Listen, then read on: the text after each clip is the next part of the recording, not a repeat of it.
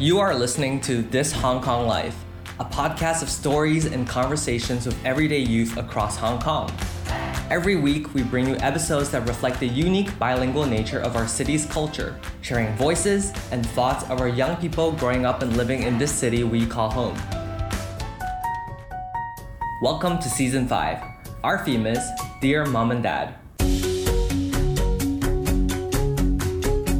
Everyone, and welcome back to season five of This Hong Kong Life. Today I have a new guest joining me, and today I'm gonna let her introduce herself. Hi, my name is Andrea. I'm 15 and I'm about to be in year 12. I'm really interested in dance and more specifically ballet and contemporary.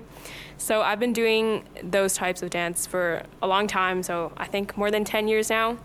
And recently I've decided to kind of take a break on it and focus more on school and also also I think the pandemic also had took a toll on like everybody in my family like mental health wise and also um, in terms of family dynamic. So i think that this past year has definitely been a challenge filled with ups and downs and also like small victories and everything.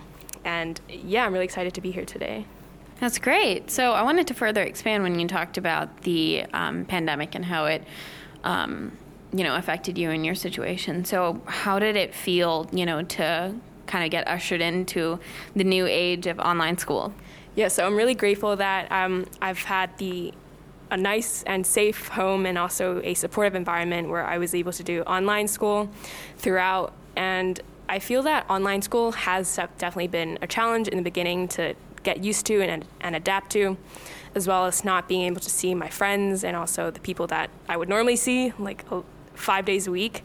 So I feel that online school has also been like pushing me to be more disciplined and also to kind of get my act together because I had to do my exams in two years. So I guess that was sort of the main final point that was looming over us as there was a lot of uncertainty with whether exams were going to be canceled or not. So I think online school was definitely a new experience for everybody, but also one that allowed for a lot of personal growth. And at the same time, like it gave me some time to work out where I want to be in life and also uh, working on my mental health. That's great. I like how you've been able to use the opportunity to talk about personal growth. A lot of people had a really difficult time with it, and I'm sure you um, did as well. But I like how you've turned that into such a positive note.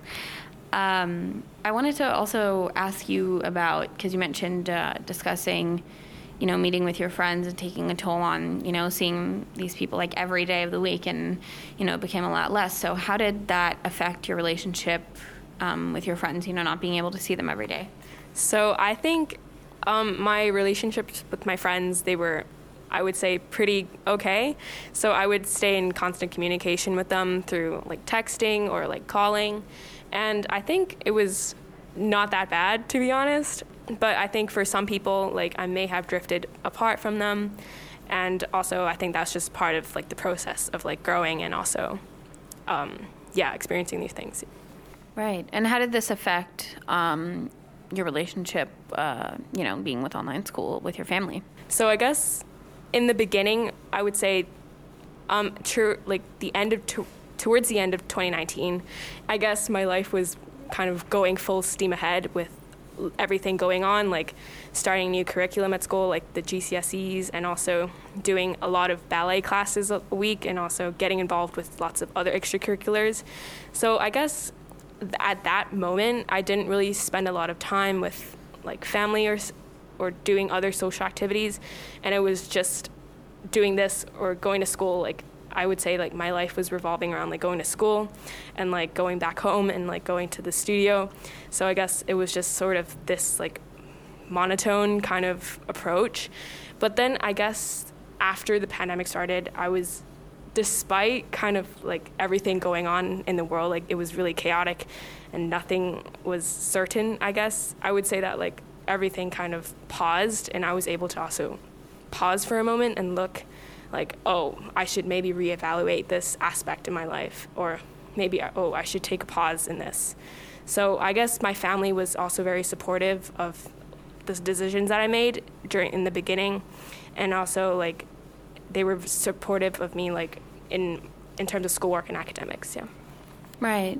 And in terms of um, how you said your family dynamic was, do you feel like it was a drastic change from how it was before the pandemic than after like the current situation we are in now or how do you feel like that affected you? So I think the family dynamic was, I guess, it was really going on like really fast, I guess, in towards the end of 2019. But right now, like we're kind of like slowing down and taking things like each day at a time and really being more appreciative of the time that we spent together. Yeah, and um, you talked about being like grateful for the opportunities that you were given. Is there anything specific that you were um, alluding to? So um, I'd actually be going to a UK boarding school after the summer, and I would just like to express my gratitude for my parents for even giving me this opportunity to go because I know that they have been apprehensive of me going to a foreign country and continuing my studies there. So I know that like they have been um, a bit weary of this because they know that I may not be like very mature or like that prepared in terms of like maturity yeah. So um, i think that like i've had to build the trust with them and also really prove to them that like it's okay to relax. Like i i think i have this in my hands. Like there's definitely still like a lot of personal growth to do but yeah i'd like to say like thank you. That's great that you want to take the opportunity to um, thank them for that. And I feel like that's a really good message to share. So, how did it kind of take you from going into like a state of oblivion to having to be mature and talk about, you know, trust and responsibilities that, you know, you would have, you know, while you were in the UK? Like, how did it, how did that transition, I, I guess, be prompted? So, um, I think during April, May, when I had my exams, I guess I wasn't spending as much time as I should have with my family because I was so focused on my studies. But I think that during, towards the end of the summer, or even right now, like this is an ongoing process, I think my parents have been kind of giving me like a reality check and kind of reminding me to continue like working on myself and also working on like constantly improving and being more independent and also just they're trying to get me ready to um, go to the UK by myself. Yeah, and I feel like it's also a very important transition to start saying like, okay, we're you know in this comfort zone of being in Hong Kong, and now we have to like step out into the real world and um, you know take on a whole new set of responsibilities. So, do you feel like um, that you have any kind of expectations in mind of when you go there, or what you you know have to do in order to be prepared to go there?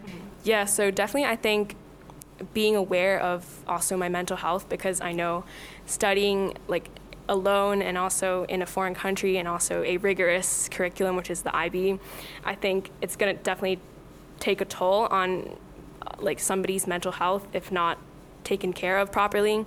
So I think that like I'm really grateful that I'm going to have my parents there to support me if hopefully that I'm able to like call them and also um, kind of talk to them like even like as a normal conversation or a chat. So I think like preparing myself to like be in this new environment is definitely challenging but also really exciting. Yeah, and if you think about it, it's kind of like a whole different family dynamic that's being opened up to you that you know, has to go from, you know, physical and in person to like telecommunication. So I think it's really important to emphasize that this is how the world will be for a lot of students and teenagers who will eventually move to um, different places if applies. I also wanted to ask you did mention a lot about being grateful for your parents and the opportunity they've given you um, to go to the UK. If there's anything else you'd want to share with them, whether it's a positive note or a negative note or just a general kind of you wish they would know something about how this experience has been for you? So, yeah, um, I would say that like I understand that sometimes like you may have been harsh on me in terms of like even the nitty gritty things like oh like I should you know be more responsible in like tidying up my room like some simple things like that. I think like I understand now that like you're thinking of like for like my future and also like trying to get me to like be more mature and responsible. So like yeah, I, I get that. Uh, so before we close, um, I wanted to ask you if you have any advice or suggestions for other youth and teenagers who might be in a similar position as you, or you know, are considering moving to other places, or just are ready to take on new responsibilities and go through a new phase of their life. So I would say that an important thing is communication and also building that trust where you're able to confide in your parents if you want to and just know that like they're there to support you and like um, e- even sometimes like family dynamic like there's no there's no such thing as like a perfect family because there it's family can take shape in so many different forms and like there's not a picture perfect one because if there is a picture perfect one then it's not real so i would say that like family is really important like they're always going to be there for you and yeah i would say yeah Thank you so much for joining us on the podcast and giving us your insight about how it's been for, you know, really getting into transitioning to moving and starting a new chapter in your life. So, thank you so much for sharing that experience with us. Thank you. Thanks for listening. Season 5 is made possible by the Jockey Club Community Sustainability Fund. This Hong Kong Life is an initiative by KELY Support Group. We are a youth organization empowering young people to reach their full potential in Hong Kong.